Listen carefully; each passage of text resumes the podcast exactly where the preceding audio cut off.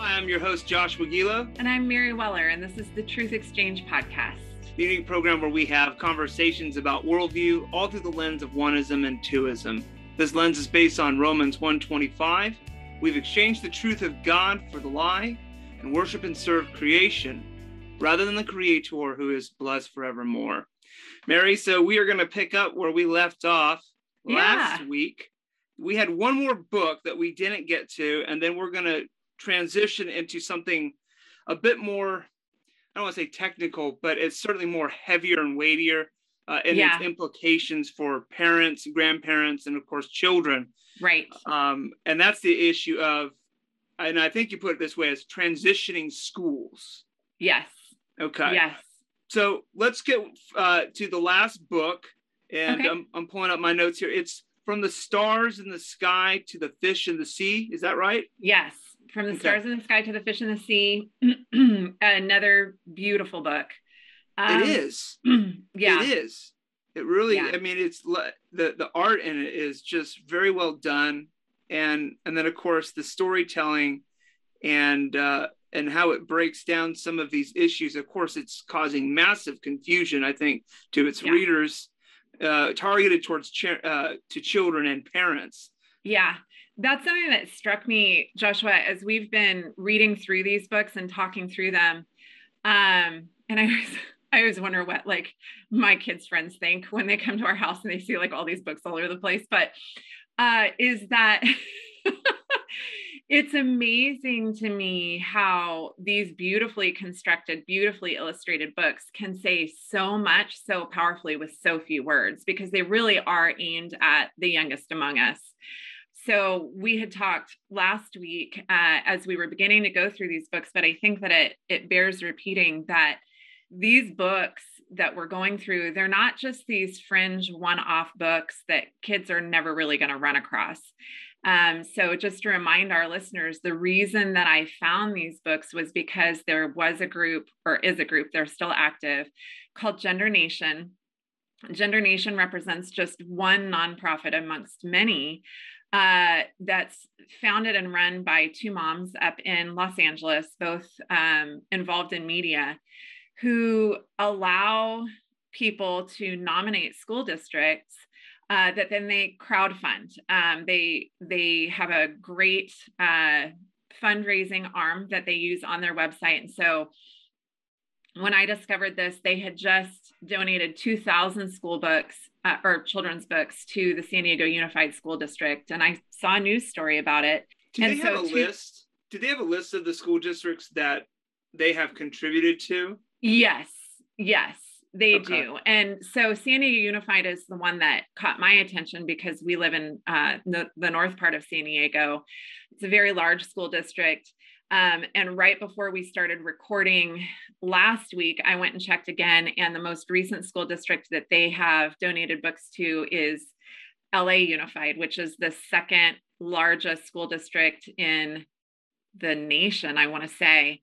Um, I I know the school district in New York City represents about a million students, but just to give you an idea, in LA Unified, there's approximately like 660, 670 schools, K through six or K through eight, and they had um, gotten crowdsourced funding and grants from companies like Target is a big favorite of theirs. Starbucks is a big favorite of theirs. They got grants to pay for books, and they had gotten books into, I think, 646. That's the number that sticks in my head of these schools. So if you think about the size of a school in Southern California, you're talking like 500 to 1,000 students per school. You multiply that by 600 schools. These books are all over the place. Mm, And um, the ones that we're going to be going through, well, that we went through last week, and then the one that I'm going through this week, it's aimed at this one, I would say probably like a first grade level. Um, but certainly, this is something that would catch the attention of even a preschooler because the pictures are so beautiful. I really want people to understand. Oh, go ahead. I was just going to, re- I'm on their website right now and it says Perfect. libraries are sanctuaries, but they often don't have the resources they need to serve all children equally. We started Gender Nation to help provide school libraries with LGBTQ plus affirming literature. Our supporters make this possible by helping to curate, purchase, and distribute books at no cost to those we serve. I that that first line to me is is somewhat it makes me angry and then at the same time same time it terrifies me libraries right. are sanctuaries right. i think of my home as a sanctuary yeah but you know it's interesting because um you know this but the listeners don't you know my dad was a school librarian and he I remember Joshua, even in the late 80s, early 90s, my dad was specifically concerned about books from Scholastic because as he went in, and I mean, this man, you knew my father. Um, I'm completely biased, but he was wonderful. you know, and he loved literature. I grew up in a home that didn't have TV until late in grade school. Um, and then we only had two channels till I was in like junior high and, and he read to us every night. He read us Aesop's Fables. He read us Mark Twain. I was 10 the first time that he read us Jane Eyre, and I begged him to read us Jane Eyre because I liked the cover of the book. And so I'm very aware of the impact of story on children. You know, yeah. um, I'm someone who grew up, um, and I still to this day, I can get lost in a book. Um, and as a librarian, my dad was very careful about what he allowed into the school library. And it wasn't that he was looking to propagandize students from his perspective, but he wanted to make sure that he was only bringing in school books that um, that were truthful and that were not propagandistic. And he was already seeing that come in in the uh, in the 90s when I was in high school, and he was our school librarian. So sorry for all the times that I got swept on detention sweeps for being tardy into the library, Dad. But um, you know, so eh, that word sanctuary, it's like they really do recognize that they are the gatekeepers of information that uh, students are looking for. Um, and you know i pick up some of my honorary nieces and nephews from school and two of them are they're kindergartners who are twins and man, library day, they climb into my car. They're like, we got books. They're so excited that they have these stories that they're going to take home and read. They talk about going and getting um, books off the shelf during free reading time. You know, my daughter always loved that too when she was in younger elementary school. So these books are going into the libraries. Um, and they're also going into classrooms. And so they can be used for classroom reading time if a teacher should choose to read these books to the students, parents wouldn't necessarily know. The students can get these books off the shelves, and you know they're like I said, they're being donated by the thousands. So um, when I first heard this news story, uh, I brought it up on one of our team calls, and Dr. Jones. sent me a box of 10 children's books based off of this this uh, Gender Nation's wish list. So we are talking about books that are actively out there. And just off the top of my head, so it's LA Unified, San Diego Unified, I think Poway, but I'd have to double check on my uh, statistics there. Rancho Santa Fe, very, very wealthy school district, not a school district that's in a lot of need, but they just did a shipment to Rancho Santa Fe. So they're really covering their bases in California. And as I said, this is a nationwide program, and there are others like it. So from the stars to the sky to the fish in the sea is um and Joshua you're going to be able to put up pictures so as as we're going through the book um our listeners who are on, watching on video will be able to see it's a beautiful beautifully illustrated book and the premise of the story is that there is a little child who is born and when the baby's born you're told right on the first page of the book that they were born when both the moon and the sun were in the sky. So the baby couldn't decide what to be. So immediately we have these gender neutral words that are being used to describe this child. And we are also presented with the idea that when a baby is born, a baby chooses what they're going to be. And some of them don't know. And it goes on to say, uh, were they a boy or a girl, a bird or a fish, a cat or a rabbit, a tree or a star? So the baby looked a little like everything. They looked very strange.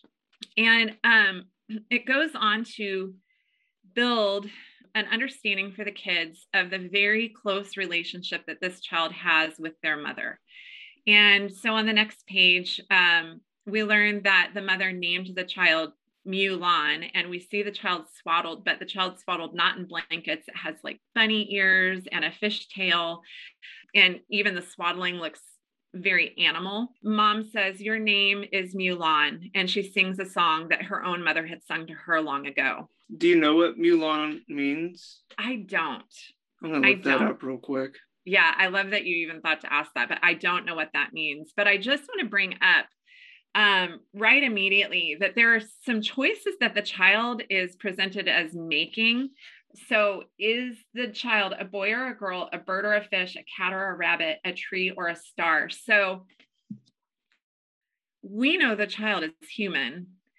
And um, Joshua, we talked previously about, um, you know, I was this very imaginative kid. And so when I was in school, I spent a lot of time pretending I was a horse. and my friend Jennifer and I, you know, we spent all this time out on the backfield at school galloping around, and my name was Silver and I was a horse. But it, it's just really interesting to me that all of these ideas are presented as equally large for the child to make. Is the child a boy or a girl? Not only that is that is the child really human. So there are these fantastical things mixed in with these very realistic things where if you're a mother who has a baby, yes, your baby may grow into a strange child like me, uh, who pretends she's a horse, but there, there are these categories of what is real, you know. So I knew I was pretending. And even though my pretending could be so strong that I kind of got lost in these games that I would play, I knew that it was a game. And it's very interesting to me how artfully this idea too of the boy or the girl it seems equally fantastical as being a star or being a tree or being a fish or being a cat. Um, but in reality those aren't choices that we make right, right. and these are, are also these are also things that man was set up to be over yes and that's the and i as i look at these really pretty pictures and i'm just thinking of this mom swaddling a baby i think of my wife Lael swaddling our baby enoch and think and i think wait a minute here this baby is very much associated with animal characteristics traits and i just think this yeah. is so backwards yeah and and even animals are gendered right yeah. so it's like even if Mulan decides that they're a bird it, birds are very obviously gendered. I mean birds especially right? You know the males ha- tend to have really dramatic foliage or foliage um, feathers. Um, and and so it just sets up all of this confusion right at the beginning of the story. And fantasy books are fine. We can learn things from fantasy.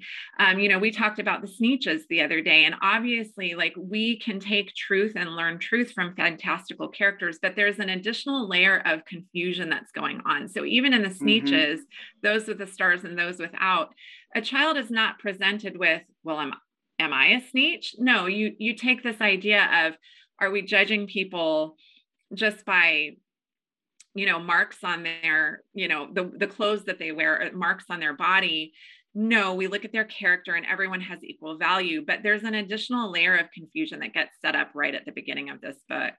And um you know we we could run the risk of sounding super nitpicky but when you look at the context in which these books are being presented to children they are being presented to children to teach them truths about themselves. And that's why this chaos of all these questions that Mulan is trying to decide through, even as a baby, um, it creates confusion, not clarity for kids. So, um, so mom is rocking Mulan, and this is when we're first introduced to this, um, again, beautiful song uh, that Mulan's mom sings to Mulan which is whatever you dream of, I believe you can be, from the stars in the sky to the fish in the sea. You can crawl like a crab or with feathers fly high, and I'll always be here. I'll be near, standing by, and you know that I'll love you till the day that I die. So, again, outside of the context of confusion being set up for kids, a mother does allow her child to have fantasies. A mother does allow a child to engage in imaginative play, but it's play. And here, um, in this story, what we find is that that the mom is allowing Mulan to exist in a in an amount of mental and emotional and kind of existential chaos that really starts to create problems for Mulan. So we learn um, as we go through the story that Mulan grew up to be a strange magical child who was always changing. Um, you know, and and there are these adorable pictures of Mulan galloping around with ram's horns and flying through the sky with antlers and swimming as a fish through the sea. Um, and no matter how many things Mulan became, their mother always brought them back into the little blue house, gave them a bath, and tucked them into bed at the day's end. And the stars rose and she sang. And it repeats this song of whatever you decide to be, you can be. Um, it no reminds what, me. It reminds me of um, the song "The Majesty and Glory of Your Name." Oh, which is uh, based on Psalm eight. Uh huh. And it's a beautiful choir piece, and and and the, the there's one line that just strikes me: the the birds of the air the fish of the sea, and then there's just this really low bass note. I mean, it just gives you chills when you hear it. Yeah. And it's just, but what is man that you are mindful of him? Yes.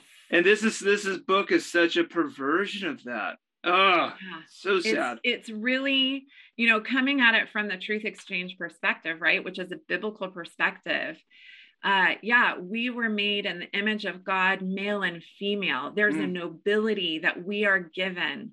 And even within um, the creation story, um, you know, we're given care over these creatures and we are equipped to care over these creatures because we're made in the image of God. So we have abilities, nobility, authority um, to care for and steward the other creations in the earth that are not very good. God says everything that he created is good, but when he creates man, man is very good. And and so there's that separation, that distinction, which is very twoist, right? So God creates by taking all of that chaos and and creating distinctions between uh, the sky and the waters. And you know, he so this is a very oneist view of of the world mm-hmm. and you see the confusion that dr jones and others have talked about where if it's all just a dot in that one circle and there's no creator who's creating those distinctions you lose order and um and what we find here uh is that for mulan it does create chaos because mulan has not been informed of who Mulan is. Mm. Um, and so, even though mom is saying you can be all of these things and whatever you are, um, I'm going to love you, she doesn't inform Mulan about the things that she and her wisdom and experience knows. She's giving Mulan a bath. She knows whether Mulan is a boy or a girl. Uh, she knows that Mulan is is human. Mm-hmm. And so as Mulan plays and pretends, rather than encouraging that playing and pretending, but distinguishing between this is how we play and this is who you've be, been created to be, she leaves Mulan in that chaos. And it's done in the name of love. But we're going to see in the story, it causes Mulan some problems. Um, so one day it's time for the child to go to school and we're told that they're very excited and they run off to school. And Mulan's um, mother says, Have fun. And Mulan runs off dressed in a tiger suit and peacock feathers. And when they get to school, we're told the other students were either boys or girls. They had no feathers, no scales, no leaves, no fur, no fins, not even any sparkles. Um, and no one invited Mulan to play. And it's really interesting the way that the boys and girls who are they know that they're boys and girls and they also know that they are human apparently. They're drawn in this sort of boring manner.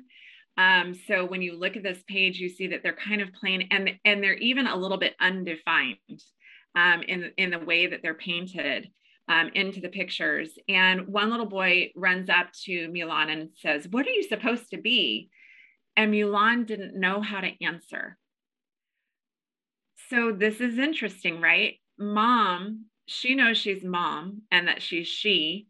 Um, and she's been blessed to, to have the gift of this child. And so there are blessings even in her binary, right? The, the fact that she is distinctly female and mother, um, but she's not used that gift or that blessing to inform Mulan about some of the very basic things that will help Mulan to exist in a world of biological reality. Hmm. So Mulan doesn't know how to answer about what he is he or they they are dressed as a tiger and a peacock they're different from everybody else Mulan doesn't seem to even know that Mulan is human i mean it's just he has no knowledge he's been given no wisdom yeah so when Mulan comes home um, his tail is dragging and he looks very sad. And mom asks if Mulan made any friends, and Mulan says, Not really. And that night, Mulan's mother tucks them into bed and sings this same song of whatever you are, I'm going to love you. But there's no, well, why didn't you make friends? You seem sad. What what happened at school my my dear child how can i lend my wisdom to this situation to help you there's again just this blanket of love but i'm i'm using finger quotes there because it it stops seeming loving after a while like as you see this child progress through this confusion with no training up no protection from the mother by using her wisdom to train mulan uh, just telling them I-, I love you no matter what you are but but not helping mulan kind of figure the world out it's whimsical, but when you think about the implications of it, it's troubling to me. Uh, it seems unkind to treat a child this way. Uh, so the next day, Mulan goes to school and wears spikes and shells, and no one will talk to Mulan again. And mother asks, Did Milan make friends? And Milan says, Not really. And mom sings the song again Whatever you dream of, I believe you can be. And Milan feels loved but they also feel sad. Mom could help with some of this sadness, you know? Um, so then the next day, Milan doesn't wear any of the animal trappings, but Milan goes to school. Um, and Milan dresses as what I would say is a boy this time. Maybe Mulan could be a tomboy you know um, i've talked about my daughter lily you know she's very feminine in some ways but she has short hair. She loves to play sports. She likes to rabble rouse you know and play with her friends. So but mulan is invited by the boys to play baseball and no one's pointing whispering or laughing. But when mulan joins the little girls playing hopscotch they say the boys don't play hopscotch. Um, are you a boy or a girl anyway? asks another child. And and they start saying what are you supposed to be? The kids are frustrated by this child who you know comes in and and they can't tell what this what this child is. Um now why a boy wouldn't be allowed to play hopscotch i'm not sure. I played hopscotch a ton when i wasn't a horse. It's very hard to play hopscotch as a horse. My kids but, play um, hopscotch yeah yeah so there are these interesting very strict binaries that get laid down. And so you have Mulan and all Mulan's confusion, but then you also have these kids that are existing in these very strict male female roles, which we we have acknowledged and we will continue to acknowledge that there are some people whose genetics cause confusion. They're extremely rare, but for the most part, children are born male or female.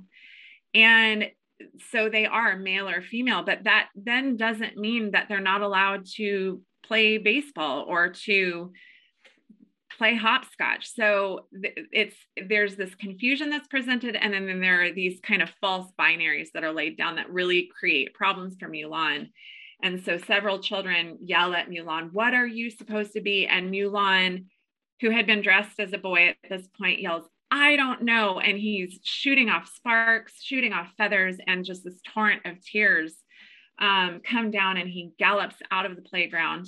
I too have galloped across playgrounds um, and gallops home. And the whole book turns black. And Mulan's mother scoops Mulan into her arms and asks, How was school? And there's just this torrent of tears. It's like this storm that turns into this whirlpool of sorrow. And Mulan's mother is hugging Mulan. And Mulan expresses that I, you know, I wore feathers and stripes, I wore shells and spines, and no one would talk to me. And I tried to just be like everyone else, but I haven't made any friends and I can't decide what to be. Why do I have to be just one thing? And so now mom steps in and says, My child, I have all this knowledge to share with you. she doesn't do that. So she's sympathetic. It's not always easy to be different from everyone else, but you can only be who you are.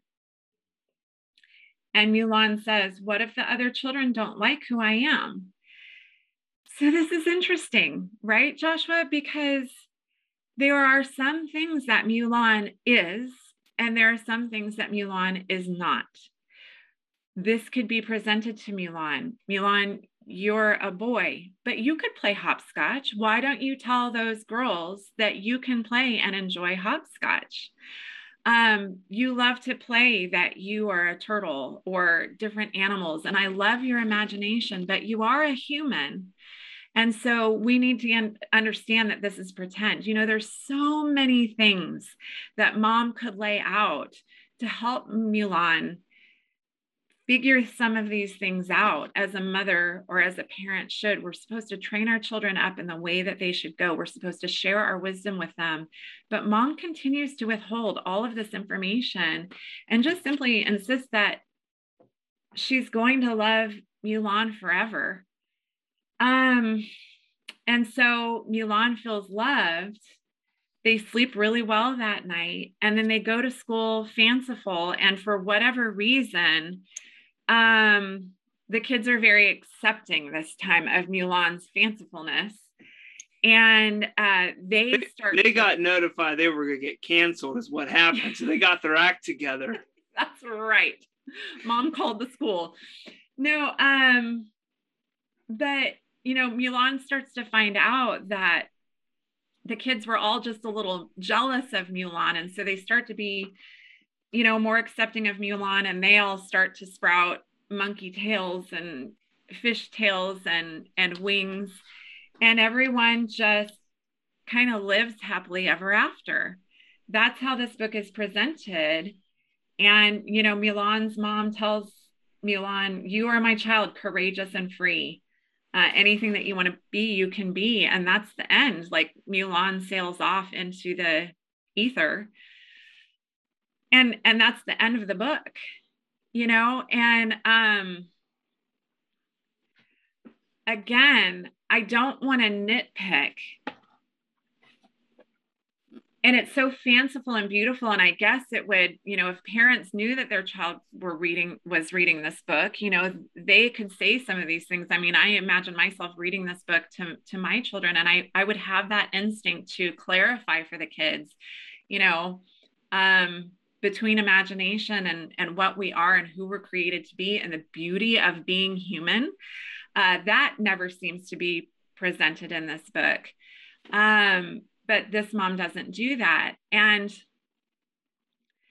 so I'd like to segue, if it's okay, Joshua, from saying, you know, why do we care about this? Why do we care about this fanciful book uh, that might sow confusion for our kids? And I think the reason that we care is that they're being presented to these children in schools, and our schools are being set up now to very quickly take children who are confused about their gender and confused about their identity and to funnel them in to affirmative care, unquestioning affirmative care in gender transition if any of them should express that that they are confused about their gender. Um there's certainly and, a shift there's certainly a shift in the in the the school system that that says mom and dad are no longer adequate to to take on the role of educating their children what was it uh, uh, democratic or democrat possible governor or candidate who said Terry that, McAuliffe. Yeah, said parents it's not their job to educate kids. Right, right. Parents shouldn't get to choose what books are on the shelves. And yeah, so so that came out in a debate within the last couple of weeks, um, where the conservative candidate, whose name I, I don't know, um, but really said that that he thought that parents should have a say in the raising of their children. And Terry McAuliffe's response was, no, I don't want parents telling schools what they can can teach their kids. And it's really interesting because it's like, why do schools operate in such a way that they don't believe that parents are the first structure of authority in their children's lives? Um, you know, I'm I'm so thankful. We we are at a charter now. We've we've run through the gamut, but uh, of different schooling options. But we're at a ch- charter where, at assemblies and school meetings and communication to the parents, we are reminded over and over and over again that the school views itself as an assistant to the raising of our children. That we are the primary moral authorities in our children's lives. Um, but when you look at I mean, you could take Terry McAuliffe and say, well, wait a second, guys, come on, truth exchange. you're being overreact, you know, you're overreacting to this. This these are just a, a few um fringe progressives who, you know, they, they don't really have any bearing on how our schools run. Um, but this is all an a lead in then to say, actually, no, a lot of educators and a lot of schools, uh, they do not think that parents are the primary moral authorities on protection for their children. And so that leads me to the schools and transition documents that I've been reading through, Joshua. And um, I believe I sent you links to these PDFs. Okay. So um, I'm going to focus mainly on the longer document, which is called Schools in Transition, a guide for supporting transgender students in K through 12 schools. So to put that book in context, now you're you're taking kindergartners, uh, K through sixth grade. I, I, can't imagine a sixth grader. I mean, this book really is aimed at, I, I don't think really any higher than maybe a third grade le- reading level. And but these schools. And for listeners, it, this this program for schools in transition. Is this becoming is this an optional thing? Is this something that's happening by bill and then soon to be written into law? Like where is this uh is this coming down the pike? You know we see it for sure in california. It's it's it's yeah. like it's clear. It's right on your guys' doorsteps. Yeah. But um, it, so and, and yes and to that. So this document so schools in transition um is uh, presented. It's been developed by the Human Rights Campaign, the ACLU, and the National Education Association. So they were all involved uh, with a couple of other groups in the uh, development of this document. And this document is meant to be a nationally available guideline um, for schools to use as they set up um, schools that are that are gender affirming. Um, and so uh, yeah, this is this is used nationwide and actually even in Canada. Um, I know that there is mention uh, towards the end. I think it's of this document, or it might be the second document. I have the Model School District Policy on Transgender and Gender Nonconforming Students. Um, it's the model language, commentary, and resources that are supposed to be used by schools. Um, they have lists of links that you can get to through the PDF. And I think you had said that you could put these in the show notes for our listeners, correct, Joshua? So you can download these and see for yourself what we're talking about. But um, they have lists of states, and I want to say it was like 15 or 20 states just highlighted, not an exhaustive list of states like California that use um, these documents to form their own policies within schools.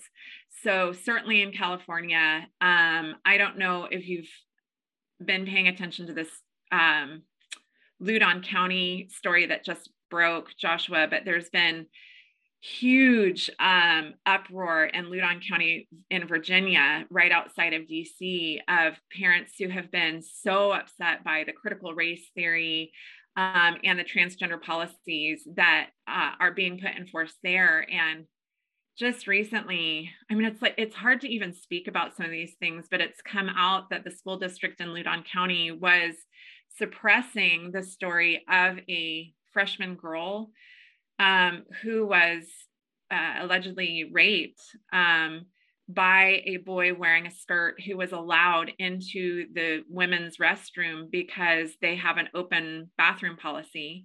So you can use um, you can use whatever restroom you identify with.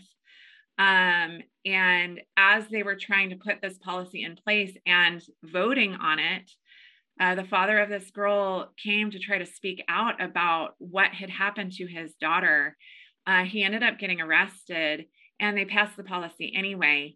And this student, um, this boy who raped her, then assaulted another girl at another school because he's been allowed into the safe spaces of women uh, based on these policies. So that's one horrifying story out of the headlines, but it's representative of a lot of stories like this that are being that are being squashed. Um, and I would say, having read through this, this is a direct result of these policies that are being put in, in place in so many of our public and some private schools, also, if they're progressive schools. So, um, the Schools in Transition document opens with a letter from a, um, a school superintendent who tells the story of um, being surprised when uh, years ago uh, parents came to school with a kindergartner who had been uh, who was well as they say assigned male at birth. Um, but this student tony um, had decided with tony that tony was actually a girl and so they approached the superintendent about how to allow tony to exist as a girl in the school even though tony was biologically a boy and you know, it's really interesting, Joshua. So, again, it's really important, I think, at the beginning of documents like this to pay attention to the language that's being used because there's a lot, there's sort of like ground rules that get set down, right? So, the, the foundation of what we acknowledge as we assent to the policies that are set forward in this document. So, there's a lot of um, language about students being allowed to um, rather than being marginalized, being allowed to exist as their true selves or their authentic selves. Okay, so you already have this conflict in the very first paragraph of this letter from the superintendent because this child was born as a biological male. But if this child is going to be allowed to live as their authentic or true self, it seems that what we're being told, you know, if we're educators reading this document, is that the child's authentic or true self is not informed in any way by the child's biology. And um, thank you, Dr. Jones, because I immediately go to, well, this is Gnosticism, right? This is a form of Gnosticism in that are our bodies part of the reality of who we are? Or can we exist com- completely apart from our biology uh, as whatever we choose to be, which begs the question from Yulan so then why do I have to be human? Right. And people joke about this, but there are people who, uh, you know, are, are wanting to cross all of these boundaries, but, and we're thinking of them as super fringe right now, but more and more, uh, you know, why can't someone be transracial? why can't someone be transhuman why can't someone you know there there are people who identify as quadriplegics and would like to ask the medical establishment to sever their spinal cord. I know that sounds crazy, but these things actually do happen. If you're an anorexic and you are in a body that is thin, by medical standards, why do we tell that person, no, you're not obese, you don't need to diet? Their body is informing something about the reality of who they are. And when they get separated from that, it's a problem. It's a medical problem. It can do them real damage. But for some reason, we want to separate off gender and say, our biology has no bearing on who we are here. So your authentic self is who you believe yourself to be. And you cannot be misinformed about it, right? So that's a lot of information for one paragraph, but this is immediately the foundation that we're we're presented with. And so the superintendent, she goes through to talk about how she wants every child to feel welcomed and valued. She wants children to be able to live live authentically and that she had to kind of make up this policy with the parents as she went along.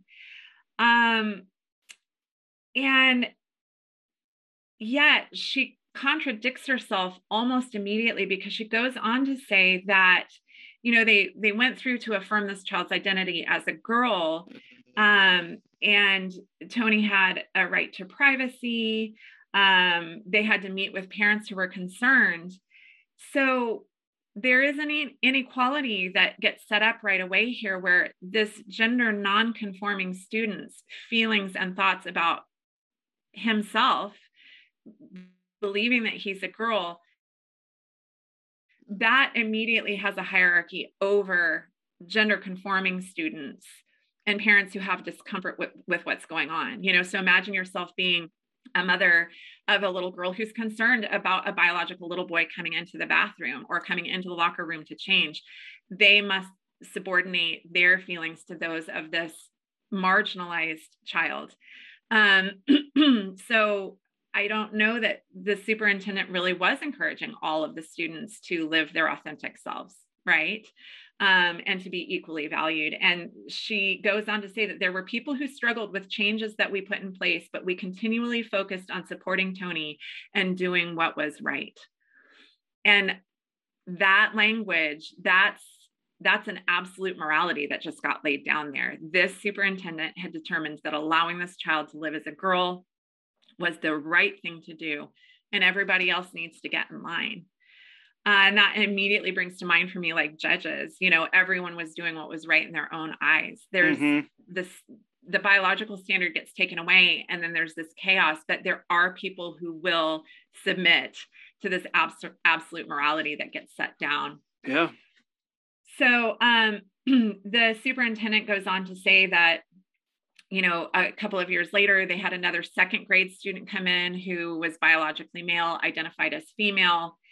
And um, she talks about how, you know, as they implemented these policies in her school, which, are, you know, are being suggested to all other schools nationwide, um, that she found both girls, so these are boys identifying as girls, were courageous and wise beyond their years. She says, they've taught me and others valuable lessons about what it means to truly support your students. So, again, so that the wisdom of the children then is set over the wisdom of the adult adults who are supposed to be helping these children learn to grow up and live in a world where there is biological reality but this this gets turned on its head. So now the children are teaching wisdom to the elders. You know this was my struggle with the mulan book is that mother had wisdom that she could share she had knowledge that she could share with her child that she did not and um, you know it's presented beautifully but it creates chaos um, and so uh, the superintendent says um, I encourage anyone looking to support a transgender student to always focus on the needs of the transitioning child and think about what they need to feel safe, included, and supported. I never had a political agenda. My agenda was to, support our students. I listened and tried to understand when I faced obstacle, obstacles, but I worked to be an advocate, not an activist. She says that, but again, it's she looked to support the transgender students, right? What about the students that were struggling with this? What about the not the conforming students who had issues? Again, that gets turned on its head. There were no rights considered for these other children if they came into conflict with the transgender students. And um, the final part that she says uh, as she closes this introductory letter is it's important that you uh, that your own personal uncertainties do not interfere with your ability to do the right thing. Okay? That's a really important sentence that's being told to these educators. You set aside your own personal uncertainties so that they do not interfere with your ability to do the right thing and my question is who determines what's right here? Why why are those uncertainties if you are a teacher or an administrator who thinks gosh, I am concerned about how this is panning out. I am concerned about what we're doing with these children. You're you're told that the right thing to do is just to, to set those concerns aside. Mm-hmm. Um, and so there's so much, Joshua, that we could go through in this document. But I, I think what we really need to highlight, especially here, is the way that schools are told to think about parents. Um, so, chapter five of this document, it's a long document, it's 60 pages long, but chapter five of this document uh, is focused entirely on approaches to working with unsupportive parents or parents who disagree about the appropriate response to their child's expressed gender identity. Um, and special education that can be used to help transgender students. So, what you find as you read into chapter five is that parents are only allowed to be involved in the growth of their students in school and the development of their students in school if they support the predetermined gender policies of the school. So um, you're told right in the guiding principles of the document as they're leading towards, you know, all of this stuff that um, a couple of things. One is that there is no objection that can be made that is re- relevant at all. You are to ignore all objections, no matter from whom they come. It doesn't matter if it's from parents, it doesn't matter if parents or objectors are bringing scientific data, um, it doesn't matter what your worldview is. And they actually say expressly the expression of transgender identity or any other form of gender expansive behavior is a healthy and appropriate and typical aspect of human development. Um, and they say that any attempt to help a child to behave in a way that is not consistent with their self identification. So for anyone to say, Tommy, um, you know, I, I know that you would like to be called Susie, but this might create some difficulties for you here. Can we make you comfortable in the body and the identity that you were born with? Um, that is unethical. So, any attempt or request to have a student behave in any way beyond what they self identify as, and let's remember we're talking about all the way as young as kindergarten, um, that those attempts are unethical and they will likely cause the student emotional harm. It is irrelevant whether a person's objection to a student's identity or expression is based on sincerely held religious beliefs or the belief that the student lacks capacity or ability to assert their gender identity or expression due to age, developmental disability, or intellectual disability. So it does not matter how young they are, it does not matter how clearly confused they are. If they say that this is who they are, you will believe them and you will suborn all other ideas to that self identification of the student. Um, parents and caregivers, so the school is now telling parents and caregivers how they are to behave in this instance, must similarly continue to expand their understanding of the shifting concerns facing children as they get older. So parents don't get to shape this, they are shaped by it. And that is the only acceptable method by which um, parents get to be included in, uh, in the knowledge of their children. So what you find then do you have any questions? Because I'm tearing through this. No, no, no, no. I, you know, I'm just thinking about, you know, that that there has got to be other things that uh, game plays in play that are helping to to reinforce the molding of children's thinking outside of the education sphere and and i'm just imagining and i and i we talked about it what was it last week or uh, that about like muppet babies and gonzo yeah. is is is now queer or transgender yeah creature um blues clues with the, the blues, drag queen right, right. yeah and so that there's got to be and and there is probably other things that we may not have are even aware of that right. are just waiting to to be pushed out there into into programming for children um and i think that's probably namely one of the biggest things out there is the programming of of television and movies and probably i imagine gaming i'm not much into games the, the video game worlds but um so i can't i cannot um speak to that. But um. But all this is is it's in the culture and it's creating and reinforcing it so that that parents get in line to to solidify this is a distortion. It's distorting what parents are supposed to do. Yeah. Right? I mean what is the what is the biblical command? The fifth commandment children obey your parents and the lord for this is right. Honor your father and mother for this is the first commandment with a promise. The promise is what? That it would go well with you, that you would live long on the earth. So that children yeah. have this, the, the, the children are supposed to be uh, molded by mom and dad so that they would do well, so that they would have a long, live a long time on the world. And now parents are being told how to do it by the school education system, which is all being fueled by something demonic. this is demonic. It's it, it really and honestly joshua like i i you know because you talk to me you know i'm texting you and lael um when i'm reading through some of this stuff and i keep thinking like all right this is the end. Like no longer is this going to blow my hair up in the air you know when i run across this new thing.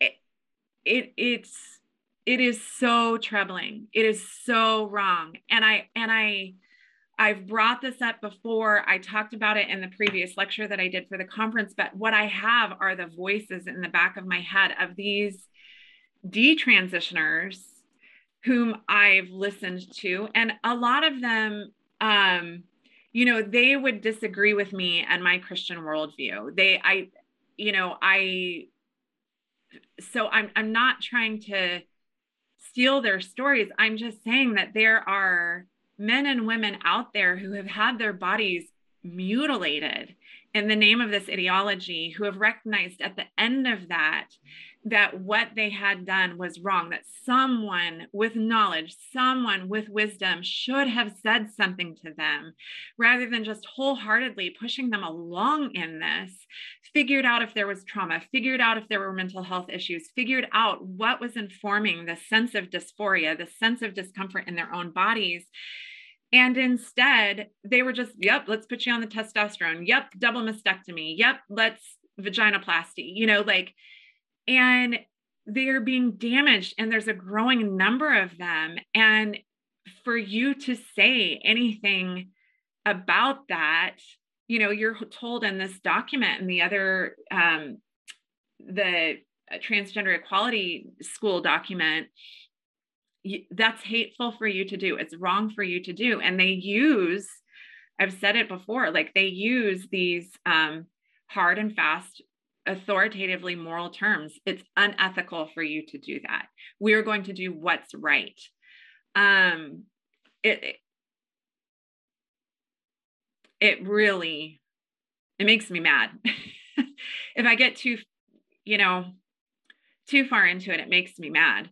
And you and I have both talked about, um, you know, I like I'm relieved sometimes that some of what I post on Twitter doesn't get a lot of coverage because I'm a little scared because I know that if it really gets out there, um, people are gonna hate that, you know, and and you know, like I've for other things that I've talked about, I've I've had threats made to my safety for my stances on yoga of all things. But so I know that the possibility is out there. But what I find myself praying is, Lord, like kill my fear let me trust that your truth is beautiful and good and we have to speak this we ha- this is the this is a battle and we have to be brave and we have to speak the truth because people's lives are being ruined. You know you hear them talk about suicidality and the emotional trauma of students. Well studies show that the suicidality uh, the highest rates are after medical transition has happened because now there they are they've done all this damage to their bodies and they can't go back. And if they try to go back they get piled on with hatred from people who then say that they are transphobes themselves for detransitioning. It's like people's lives, their hearts, their minds are being ruined by this. I'm sorry for the terror, but the reality of this is brutal. And we are doing brutal things to children in the name of an ideology. And it, you're right, it is demonic, it is evil. Sorry. Yeah. um, back to my document. so um, schools are told to consider uh, gender specifically in this way. It is a misconception to think that the body one is born with determines an individual's gender. So, just right out flat, there is that Gnostic idea, again, Joshua, that your your body has no bearing on um, on reality. And then throughout this document, uh, educators are trained how to separate parents from their children as far as trust, development, and relationship is concerned. Um, so the document tells schools that any decision to raise the topic with parents about a child who is expressing gender dysphoria uh, must be made very carefully and in consultation with the student. So you're talking again about the fifth commandment, Joshua. Um, but here, the schools are being set up to ask the student whether mom and dad can know at home that the student is now going to be given a gender confirming uh, plan. So there are documents there are entire sets of documents that are given in this um, in this pdf that schools can print print out and it's called a gender support plan. So when you have a child and we've already gone over a child even in kindergarten who approaches a teacher and says i jane would like to begin uh, being called john um, the teacher's first move is not to notify the parents it is to start a gender support plan.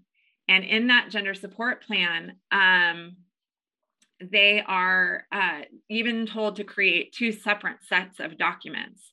So there's the there are the internal documents where we'll use Jane and John. Okay, so Jane comes in.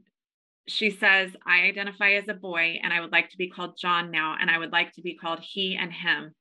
The school will internally change all the do- documentation that they use so that if a substitute teacher comes in and is reading off the roster, Jane does not get called Jane by mistake. Jane is called John, um, referred to as he, him by everyone who's involved in this gender support plan. And then there's a separate set of documents so that if a teacher has to call home or email a parent, Jane is referred to as Jane and she and her so that the parent is kept in the dark about what their child is going through at school. Okay. Is there uh, and uh, do you know of any any cultures or any societies where they have actually been doing this for decades and it's actually done good for society? I've never looked that up. That's the audacity of this whole thing to me is like this is like a yeah, we're going to try something where we're going to we're going to train children to actually make believe. Yeah right? And and we're yeah, like we're just gonna completely deny reality.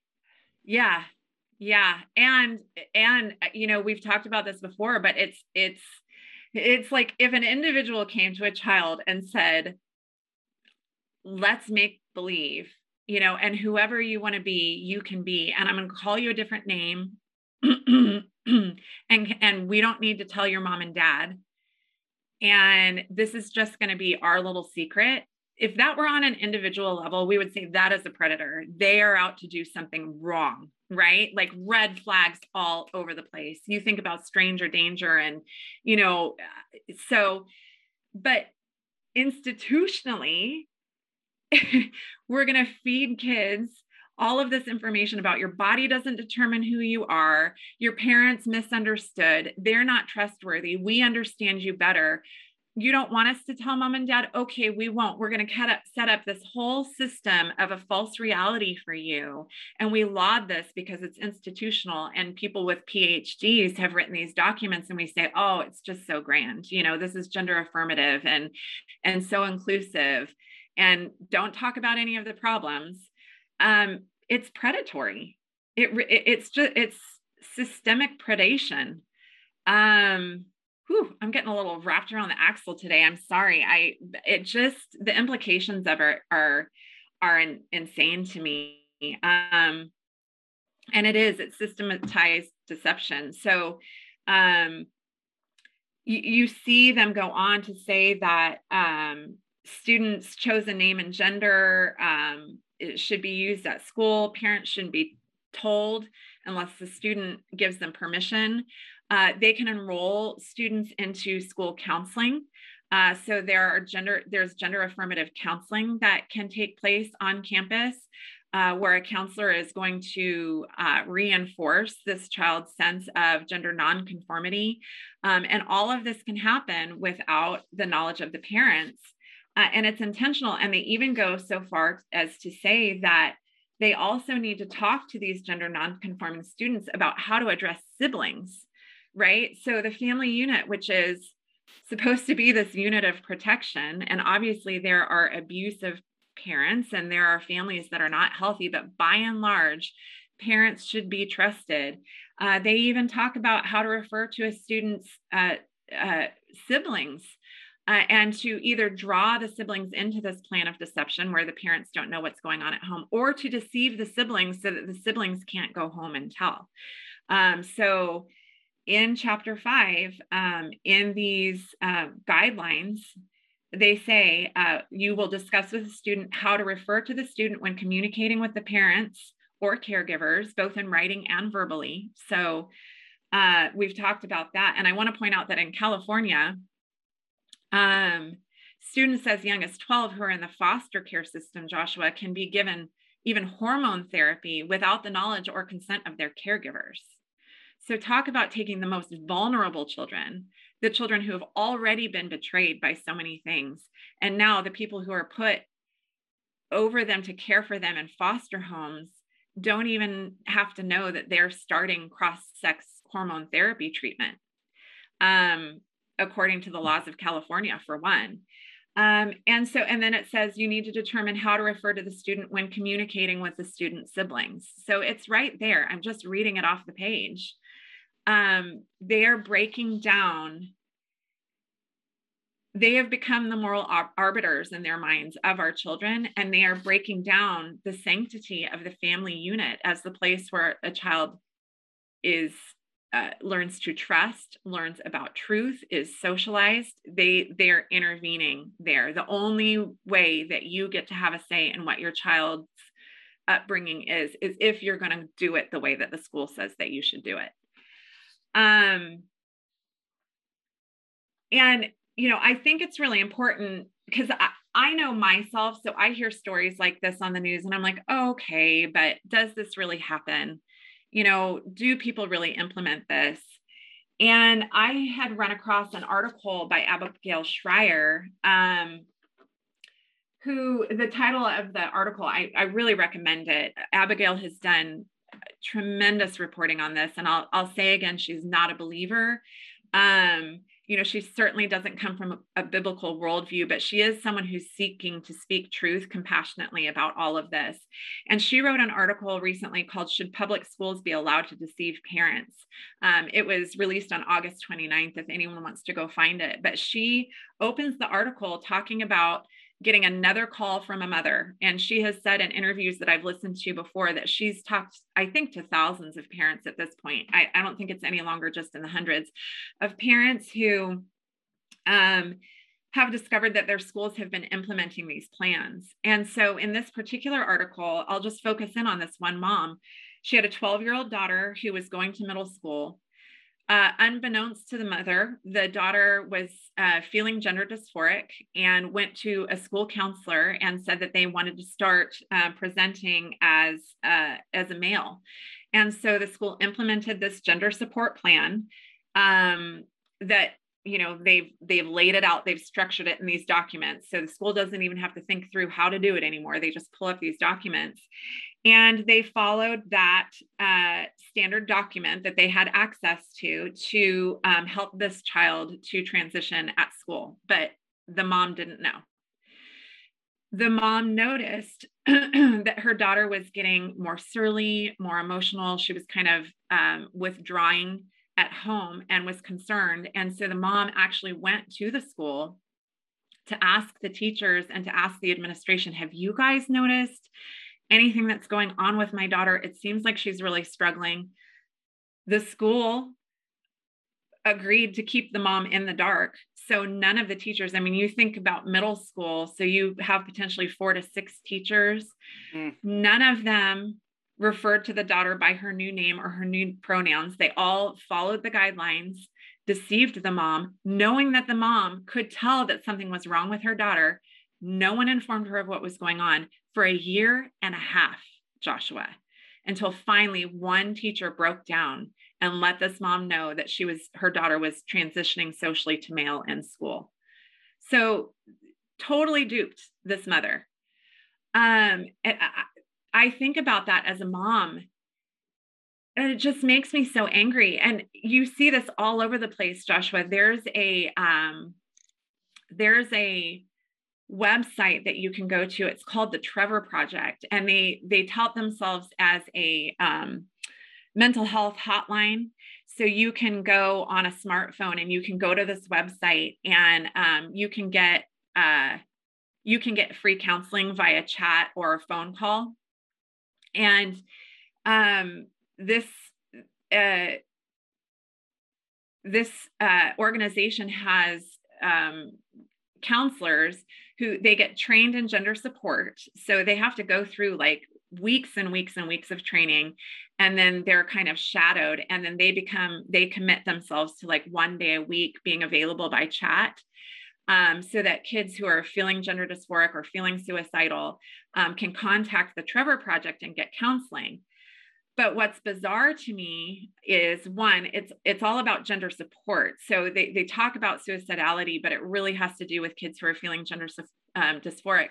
When you pull that website up on your phone, it immediately has this little splash screen that pops up and it says if you need to get out of this chat window quickly and have all of your the memory of any place that you've gone cleared out of your phone triple tap the screen okay? So you triple tap the screen. It clears out any evidence of the chat of the of the fact that you visited the website or anything. So you just tap tap tap. You're not swiping you know so it it's built to hide this from parents. Now, why, if there is a kid who's feeling suicidal, would you not want parents to know? Again, barring the exception of students who are in abusive situations, but we're not talking about this. We're talking about kids who are in homes with parents who love them, but are not willing to affirm them in this gender ideology. So they are deemed unsafe. And so everything is being constructed around deceiving the parents and keeping the parents from knowing what's going on. But wow. I want to ask you, right? You have a child who transitions and realizes that they've made terrible mistakes. Who's going to be left supporting that student when they're no longer trans identifying?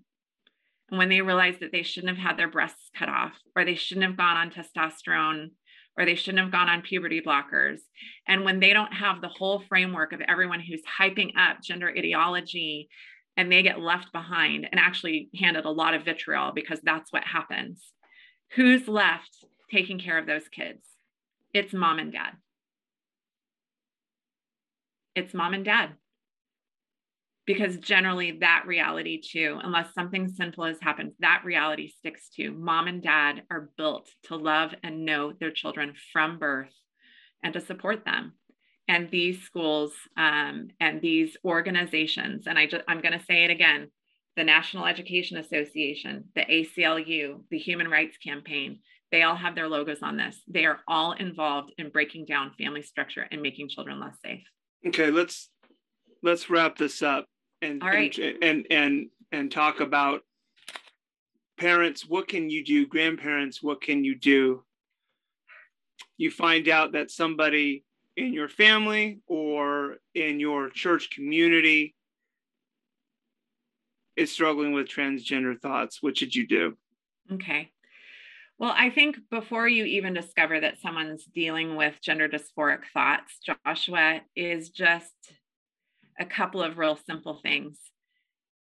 From the moment that, um, you know, we have an infant baptized at church or we bring children into our community, we are asked in our denomination to raise our hand as a vow that we will help with nurture and shepherding of those children, that we will support these covenant kids as our families bring them up. So part of that is prayer, really, honestly pray for our kids. pray for your kids if you have them. Pray for the children in your church. Pray for the children in your community. Um, pray for the parents who are raising them up. So that's the first and the most important thing to do. Next is speak truth to your children. There, there's gender everywhere. We live in a world that was created by a masterful God who made distinctions. You don't even have to look to animals. Um, you can look at plants. There are male and female trees. When pumpkins are growing and you go to the pumpkin patch because it's fall, you can show your kids that a female flower has a little pumpkin attached to it already. A male flower is just on a stem and it's spreading pollen. There's gender everywhere and it's it's beautiful and it's real and it's productive and it's it's part of the beauty of the creation in which we live and i think that we need from the just the youngest age to speak those truths to our kids and to remove those false binaries so if you walk into a store we we have a new law that just got passed in california joshua where department stores have to create um, large displays that are gender gender neutral of all kinds of toys that kids can have.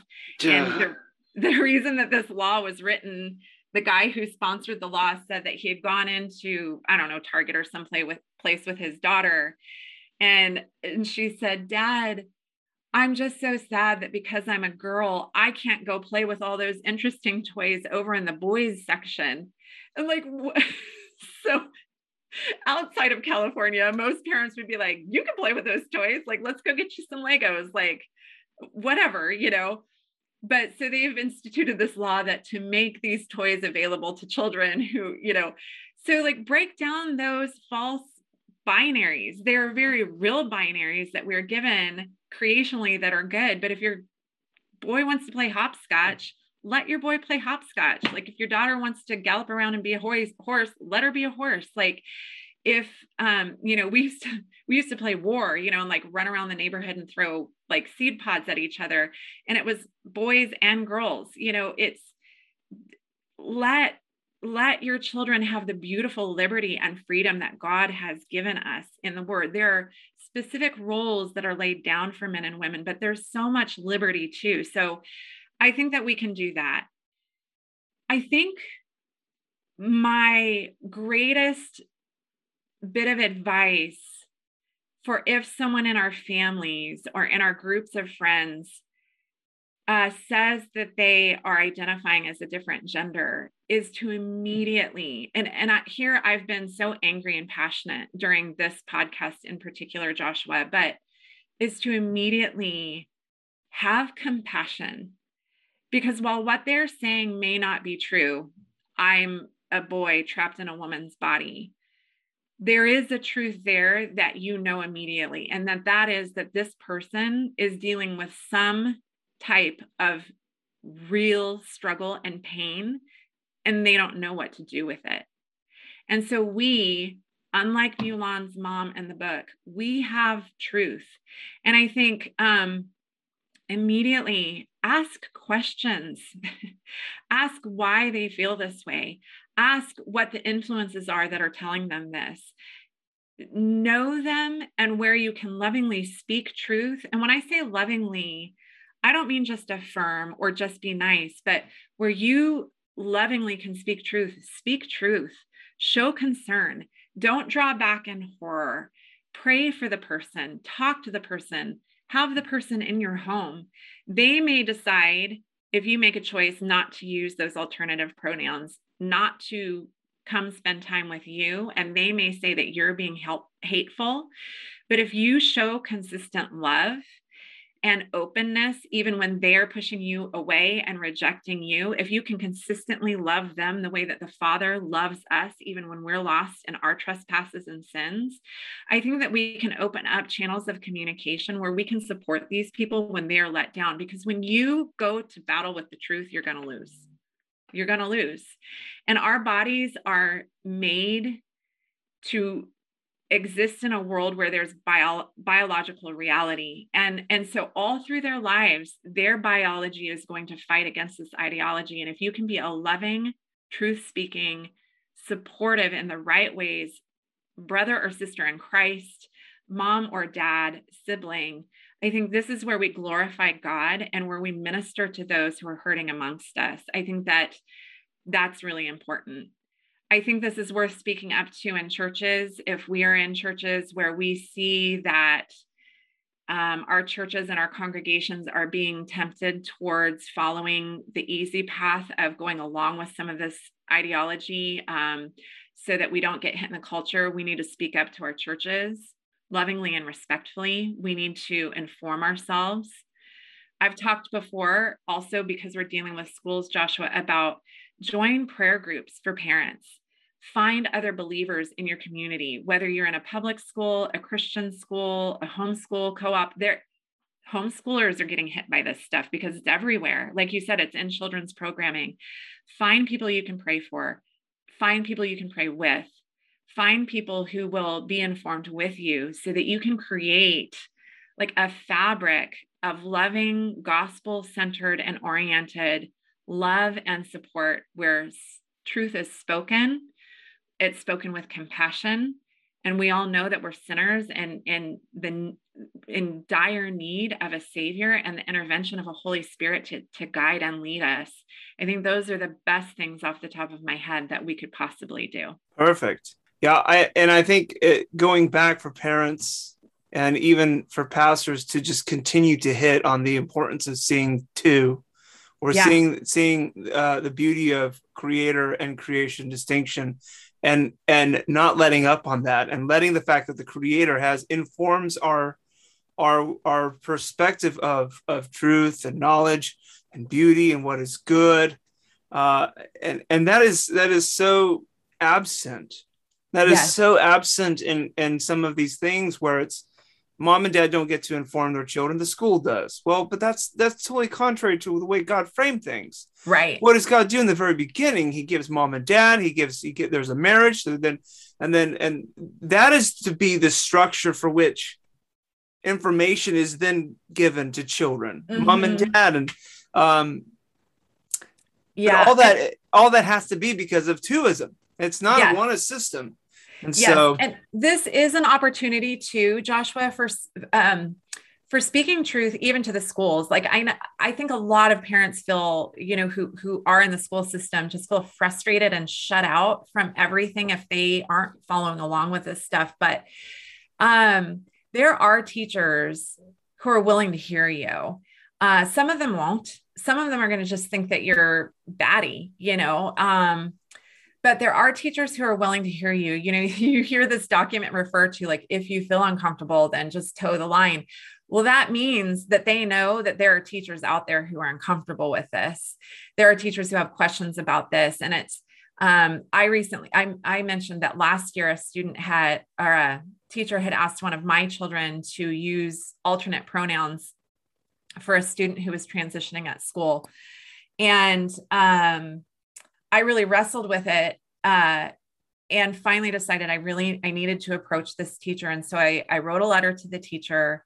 Um, I tried to be very complimentary. She's a she's a great teacher. We were so excited when we found out that our students were going to have her um, for the subject matter that she teaches. She's excellent, but I also knew that she's not a believer.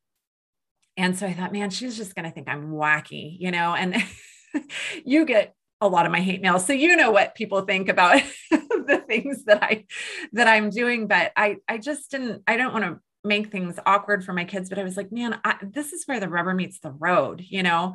So I wrote to this teacher and tried to really say and i believe this is true i wasn't making it up that that i really believed that she was coming from a place of concern for this student and really thought that she was doing the best thing and then i presented some of the resources that i had um, about the reality of gender transition and i also asked her to consider the fact that when she as an authority a teacher that we were telling our children to respect and obey asked the kids to use these new pronouns for this student, she took the choice out of their hands a little bit. She used her, her authority as teacher to cause them to do something that some of them felt was immoral. And she had never thought of that before. Like that side of it doesn't get presented. And suddenly she was kind of thinking of all her other students also in the situation that they had been put in in this situation in her classroom and she was very open. It's not like I walked away and now she's a Christian and right. you know, none of that, but it was an open conversation where some truth was shared. And I really would encourage parents to lovingly speak out uh, to people in their schools that they know and have some relationship with because they can have effect uh, and they can do good. And think of what that does for your kids too, to see that you will go and that you will advocate for them and that you have important things to say that matter in this regard. Um, I think that's important for our kids to see us do as well. If we say it's important, we need to treat it like it's important by our behavior. Lovely. Well, thank you, Mary, for a lot of this, this the insights on this, and be sure to uh, join us next week as we'll have the whole team together. Yeah. And and don't forget to subscribe and leave us a review so that other people can find this podcast Remember, this is the unique podcast where we deal with worldview issues all through the lens of oneism and twoism. Thanks, Joshua. Thanks, Mary.